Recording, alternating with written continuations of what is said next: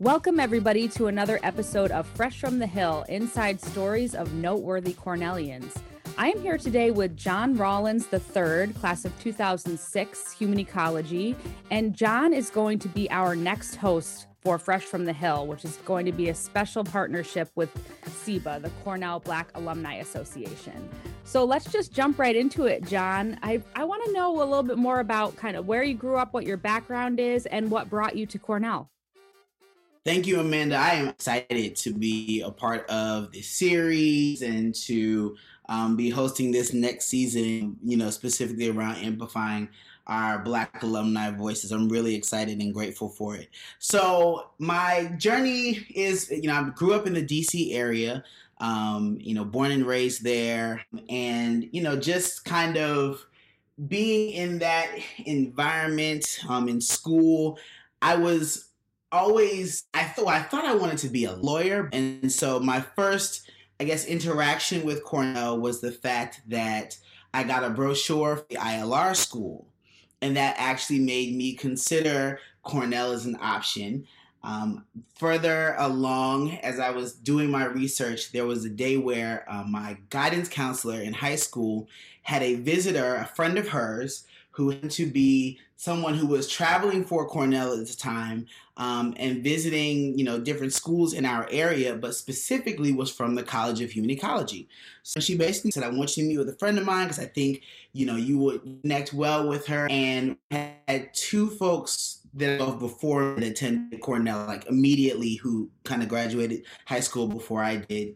So I had this conversation with her and she basically convinced me to to the College of Human Ecology and I got in, and I actually didn't believe that I had gotten in. Um, partially because it was the, the funny part is I, I found out someone the reverse. I applied for a scholarship. Um, at the time, they were the um, well, it's being called the Washington Metro Scholars, and they gave me a full tuition grant to attend Cornell. When they called me and told me that I had not received my actual admission accept or my acceptance letter from Cornell yet. So I thought it could have been a mistake that, you know, I just thought it wasn't necessarily possible. But two days later, the the, the huge envelope came and um and so I kind of blindly took because I never visited. I blindly uh, left DC and went to uh, Ithaca for the pre-freshman summer program. So June of 2002 was first, I guess, official semester at Cornell that summer before my uh, official first year. Wow, that is a great story. I love the surprise of you hadn't gotten your acceptance letter yet. I'm like, oh well, actually, you got it. you got a scholarship. Right. Exactly. So I see that you have a robust background working in higher education. Can you talk a little bit more about your professional journey and what inspired you to pursue a career in higher ed? So, you know, funny enough, it actually was being a student at Cornell and the you know the tons of resources and mentors that I had while I was there. Um, my pre-freshman summer program um, is where I got to the staff and the administrators that worked in the Office of Minority Educational Affairs, is what it was called at the time. Um, namely, Melinda Smith, Ray Dalton, um, people who I still am in very much in contact with and have great relationships with. And I, I saw the work that they were doing um, interacting with my own um, academic advisor, my college advisor, Verdine Lee out of Human Ecology, and, and seeing that work, I think I naturally fell into, even as a student leader, you know, how can I help support my colleagues? What are the things that I can do, um, you know, to be that person that helps us all to succeed?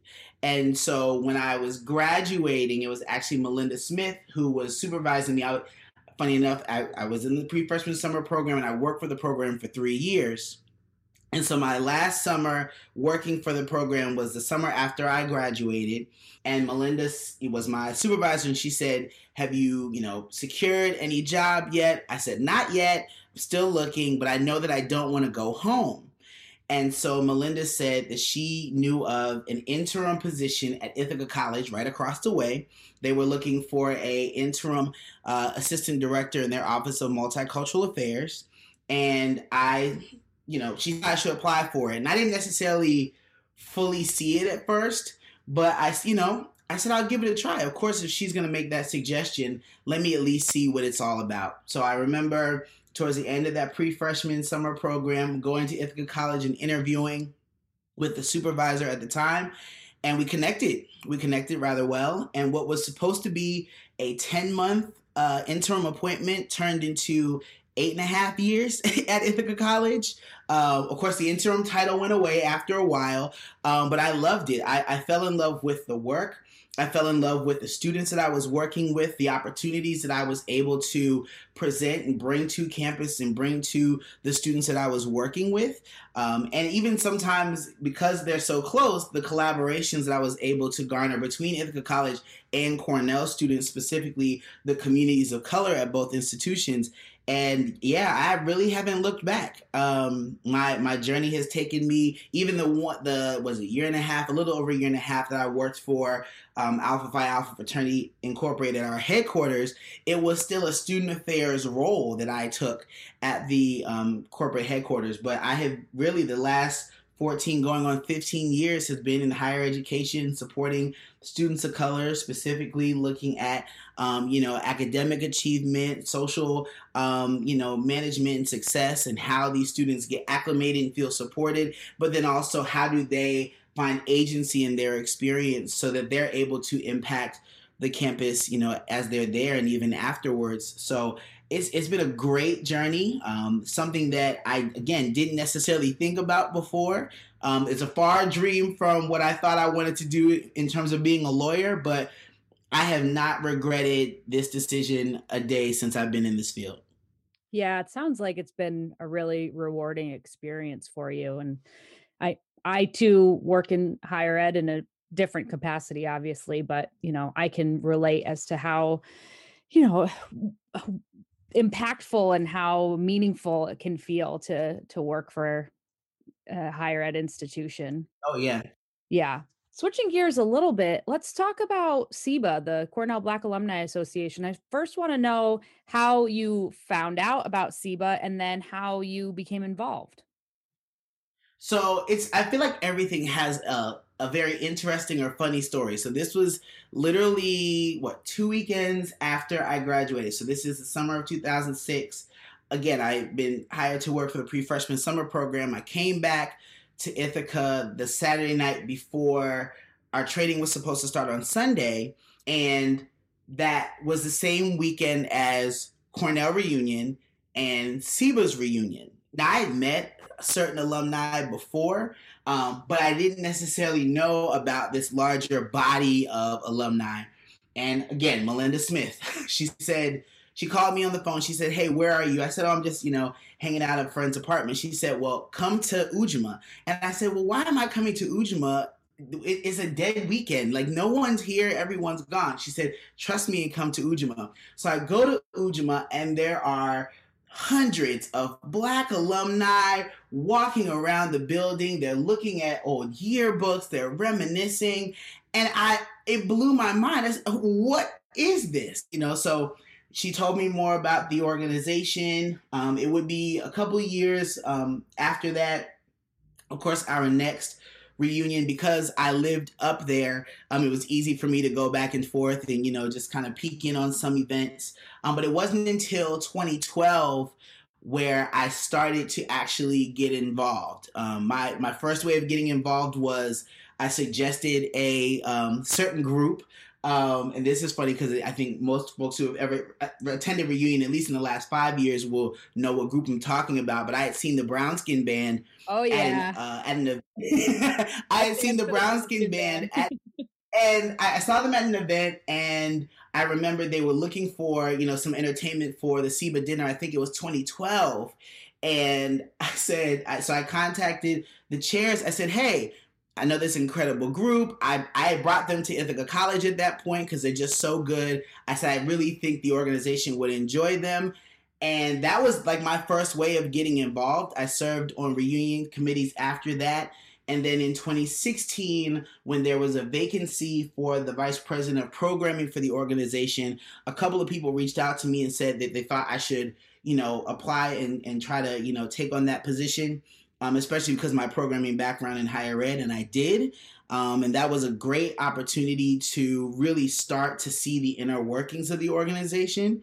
And two years later, um, when it was time to um, think about, you know, running again as a vice president, um, I was encouraged by some folks to, you know, think about really taking the helm and, and, and taking the president's role. And I ran unopposed and have been the president since June of 2018, rounding out the last few months here of my uh, current term. That's awesome. And uh, Speaking of programming, SIBA has offered some really amazing programming during the pandemic and before. Um, from the reunion racial justice teach-in to how covid-19 has disproportionately affected african americans and countless other amazing programs. Can you talk about some of the programming that you're most proud of or even just anything that you've done with SIBA that you know you really really stuck with you Absolutely. I mean, one thing that actually, while I was still the vice president of programming, you know, we were a part of the group that helped to put together that um, event in DC um, after the opening of the National Museum of African American History and Culture, yeah. the Smithsonian. And just to see how that took shape, you know, I remember in a meeting folks saying, well, let's do it on a Wednesday night. And I said, well, let me put this out there for you. It said a lot of black alumni are excited about the prospect of doing something there. So if we do it on a weekend, people are going to travel from near and far. And I think there was a little apprehension at first because, you know, it's like, well, do we really think people are going to travel from near and far? And they did. And they actually did. It was a humongous event. Um, you know, we were able to um, host the after party. Um, at the Marriott that night, but just to see everyone there was it was amazing to me, and, and, and was a different way for us to engage um, that we had engaged previously because of the meaning of the the actual museum to our culture, and then also to know so many um, ties to Cornell that are in the museum. So that's one, and then of course, you know, like you mentioned, the turn in March really presented a challenge to us because our organization has been pretty um, you know, it has worked really hard to keep our communities together even when we're not physically together. So, you know, we have, of course, our reunion and homecoming are two biggest events where all, you know, members and, and Black alumni come. And outside of that, we do a lot of regional programming. Well, of course, when COVID comes around, all of that is halted, all of that is stopped. And, you know, the board and I decided, well, let's, we have to do something to keep folks together. And I remember I was on the phone with this, our secretary, Shannon Cohall, and you know, it was a Sunday night. I think it was about six o'clock here, so it was nine o'clock on the East Coast. And Shannon and I said, you know what, let's just do a kind of, you know, maybe a Zoom gathering. We can, you know, almost like a happy hour. We'll have some games, you know, just to get people together because this this pandemic had really just taken shape and shut everything down and we put the we put a little blurb out there and put a registration link out there. And on a Sunday night in March within I think 30 minutes we had about 45 to 50 people register. And I said we are on to something and so we've done these monthly. Um, early on, we were doing them twice a month, but you know, folks have been joining us and having a great time connecting in ways which we haven't. We haven't necessarily on a regular basis had the opportunity to gather our alumni from across the country and around the world, but this gives us that opportunity. Um, our resident DJ, DJ Third Degree Chavez Carter, who does a lot of the DJing of our on campus events, him and I worked together to figure out how he could be a part of it. And he DJs every single virtual Unity hour that we do. And I'm going to tell you something, Amanda. It's funny to me to watch our alumni literally dancing and partying on Zoom until 12 30 1 o'clock in the morning you know back on the east coast it's an amazing but i think for me the the the biggest reason why i decided to do it and why the board we came together around this was because you know, as Cornellians across the board, we are leaders in our field. We are leaders in our community. We do a lot of work to support the individuals that are around us. And I and I truly believe that that you know that is the same for our Cornell Black alumni, if not even more so. And with everything that was going on in the pandemic, I found that all of us in some way, shape, or form are, you know, working to manage this community, working to take care of these folks, making sure that everyone else is okay. And I wanted us to have a time where we could just come together and relax and chill out and support one another in that way. And people really have taken a hold to that vision. Um, you know, we have upwards of a 100 folks each week, if not more. Um, like I said, we do. We had some really fun trivia games um, and had some really interesting discussions, which have led to some of the other programs that you mentioned earlier. And for me, it's a great way in this new environment, this new space that we're all in. It's a great way for us to see that we can stay connected. So, you know, even when the pandemic subsides, everything is opened back up, you know, in, in safe ways. We plan to continue to do this kind of programming because now we know that we can and that our folks truly do enjoy it and enjoy that connection and being in community with one another. Yeah, absolutely. I really have to commend you all because it's just been you you've been, done such amazing programming and con- ways of connecting people and i think that you mentioned to me when we were speaking offline that you know other black alumni associations from different universities come to you to to talk to you to say wow you're really doing something right can i get advice from you and i see it in in the work that i do and working with young alumni that you all are are really doing something right and um you're celebrating an anniversary in well when this goes yes. live you'll be celebrating your yes. 45th anniversary our 45th anniversary as an organization which is which is truly exciting i mean this was the idea and the brainchild of five alumni and it has grown so much over the years and so 45 years later um, to still be a strong organization, a strong body, and a strong community is amazing. And like you said, um, we have been, I know as president, I have, and even previous presidents, we've been contacted by a lot of different organizations, a lot of different alumni of their institutions who either don't have an alumni, a black alumni organization at all, or who are looking to strengthen and develop what they do have.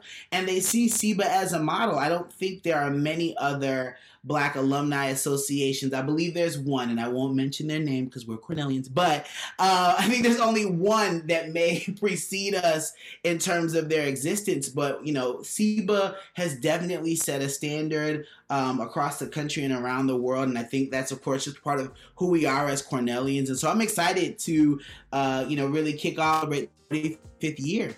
Yeah. And, uh, I think that that's a good place to wrap up because we'll be talking a lot. Well, I won't be in, involved in the conversations. I'm always just the person who kicks off the series and then I hand it over to the host, which is you. But you'll be talking a lot about SIBA and the history and just uh, really, you know, our prominent Black alumni. And I'm really excited to hear the stories and to hear from SIBA members. And it's it's going to be a really great series. So uh, thanks so much for joining me tonight, John. It was really great to chat with you. You, Amanda, I'm looking forward to engaging with our folks and really sharing and amplifying our Black voices at Cornell. Absolutely, same here. And as always, Fresh from the Hill music was written, produced, and recorded by Kia Albertson Rogers, class of 2013. And you can contact him at KOA3 at cornell.edu and to learn more about Cornell Young Alumni programs, the podcast, how you can stay involved, visit our website at alumni.cornell.edu slash young alumni.